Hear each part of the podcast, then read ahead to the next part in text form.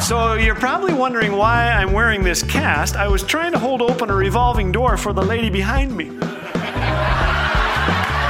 Thanks for joining us today. You're listening to Laugh Again with Phil Callaway. If you are an adult, chances are you don't laugh enough. Kids do. Here's my grandson Judah laughing whenever his mother says Mercer Mayer. Mercer Mayer. Well, today let's loosen up our funny bones with our jokes of the month. Joke 1. A guy goes ice fishing for the first time. Suddenly, hears a voice. There are no fish under the ice. He ignores it and moves to another area, cuts a hole, and tosses his line in. Again, he hears the booming voice, There are no fish under the ice. He nervously looks up and asks, Lord, is that you? No, says the voice. This is the rink manager. Joke 2. A young monk arrives at the monastery. His assignment is to help the other monks copy old laws of the church by hand he notices that they are copying from copies, not the original manuscript. So the new monk goes to the head monk. If someone makes even a small error in the first copy, he says, it would never be picked up. That error would be continued in all subsequent copies. The head monk says, You make a good point, son.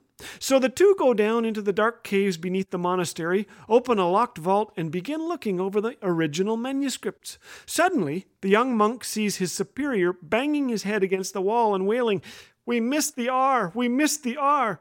What's wrong? cries the young monk. With tears in his eyes, the head monk replies, The word is celebrate. well, joke three is an oldie but a goodie.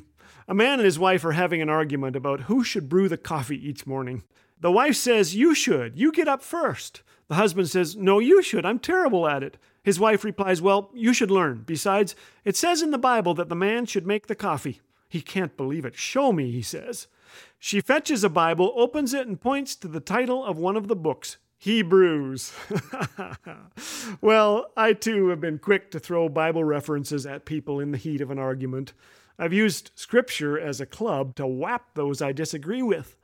When I do, I must ignore verses like Hebrews 12:14. Make every effort to live in peace with everybody and to be holy. Everyone? Every effort? Yes, we Christians are called to love even our enemies.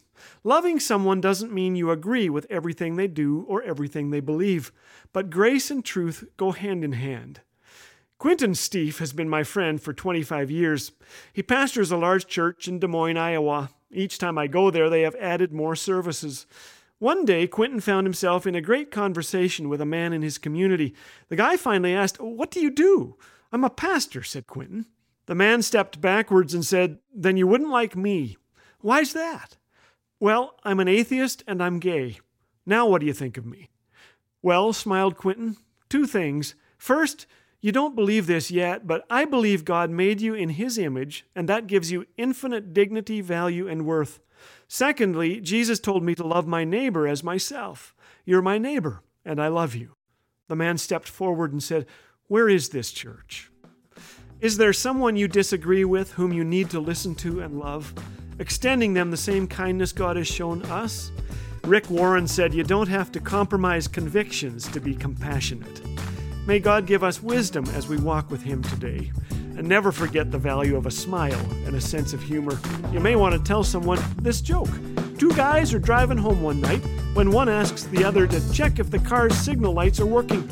He sticks his head out the window and says, Yes, no, yes, no, yes, no.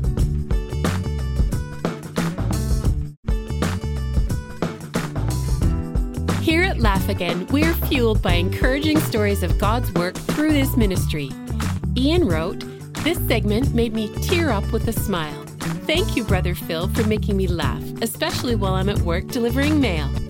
To share your testimonial or to bless Laugh Again with a gift, call 1 844 663 2424 or visit laughagain.us. Laugh Again, truth bringing laughter to life.